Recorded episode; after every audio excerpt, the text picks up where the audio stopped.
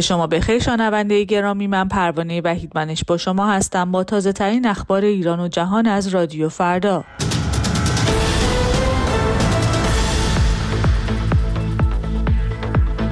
آمریکا می‌گوید انتخابات ایران آزاد و عادلانه نیست سخنگوی فراجا از آماده باش 190 هزار نیروی پلیس برای تأمین امنیت انتخابات خبر داد. و جو بایدن می‌گوید کشته شدن فلسطینی های منتظر کمک های بشر دوستانه مذاکرات را پیچیده تر می کند. خوش آمدید به این بخش خبری. سخنگوی وزارت خارجه آمریکا روز پنجشنبه دهم اسفند ماه تاکید کرد که ایالات متحده انتظار ندارد که انتخابات مجلس در ایران آزاد و عادلانه باشد. به گفته متیو میلر شمار بزرگی از مردم ایران نیز انتظار ندارند که این انتخابات آزاد و منصفانه برگزار شود. آقای میلر با تاکید بر اینکه هزاران نامزد در یک فرایند پر ابهام رد صلاحیت شدند گفت جهان مدت هاست که می‌داند نظام سیاسی ایران در زمینه های اجرایی، قضایی و انتخاباتی دارای مشخصه های غیر دموکراتیک و غیر شفاف است. دوازدهمین دوره انتخابات مجلس شورای اسلامی و ششمین دوره انتخابات خبرگان رهبری امروز جمعه 11 اسفند ماه برگزار می شود.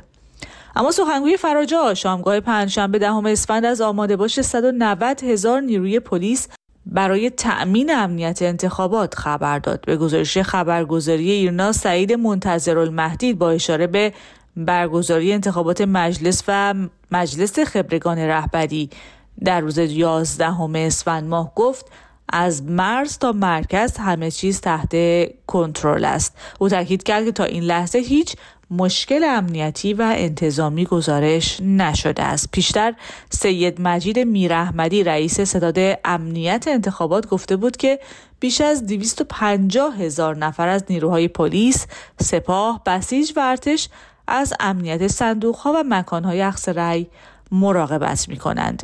دوازدهمین دوره انتخابات مجلس شورای اسلامی و ششمین دوره انتخابات خبرگان رهبری از هشت صبح امروز جمعه 11 اسفند ماه در سراسر ایران برگزار می شود. اما رئیس جمهور آمریکا روز پنجشنبه گفت تیراندازی مرگبار منتصب به نیروهای اسرائیلی به سوی فلسطینی های منتظر کمک های بشر دوستانه مذاکرات برای برقراری آتش بس در جنگ را پیچیده می کند. به گفته آقای بایدن رسیدن به توافق برای اجرای آتش بس موقت در جنگ میان اسرائیل و حماس در روز دوشنبه چهاردهم اسفند که قبلا آن را پیش بینی کرده بود احتمالا در این روز رخ نخواهد داد. جو بایدن گفت دولتش در حال بررسی روایت های متفاوت درباره این حادثه است که به گفته مقام های وزارت بهداشت غزه وابسته به گروه افراطی حماس بیش از 100 کشته بر جای گذاشت و باعث زخمی شدن بیش از 700 نفر شد.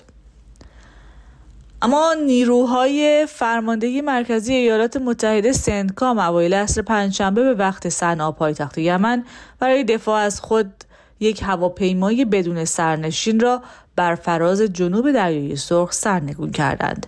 بنابر تشخیص نیروهای سندکام این موشکها و پهپادها تهدیدی قریب الوقوع برای کشتی های تجاری و کشتی های نیروی دریایی ایالات متحده در منطقه بودند. سندکام تاکید می کند که این اقدامات از آزادی دریانوردی تجاری محافظت می کند و آبهای بین المللی را برای نیروهای دریایی و کشتی های تجاری ایالات متحده ایمنتر می کند. از آغاز جنگ غزه حوسی های مورد حمایت جمهوری اسلامی با ادعای حمایت از فلسطینی ها دهها حمله علیه کشتی ها در آبهای منطقه انجام دادند. و ناهید تقوی زندانی سیاسی و شهروند دو تابعیتی پس از چند هفته مرخصی پزشکی با پابند زودتر از موعد تعیین شده به زندان بازگردانده شد. مریم کلارن دختر خانم تقوی خبر داده که مادرش شامگاه چهارشنبه نهم اسفند خودسرانه و بدون دلیل روشن به زندان اوین منتقل شده است اگر مایلی در مورد این موضوع بیشتر بدونید پیشنهاد می‌کنم به وبسایت رادیو فردا با آدرس رادیو مراجعه کنید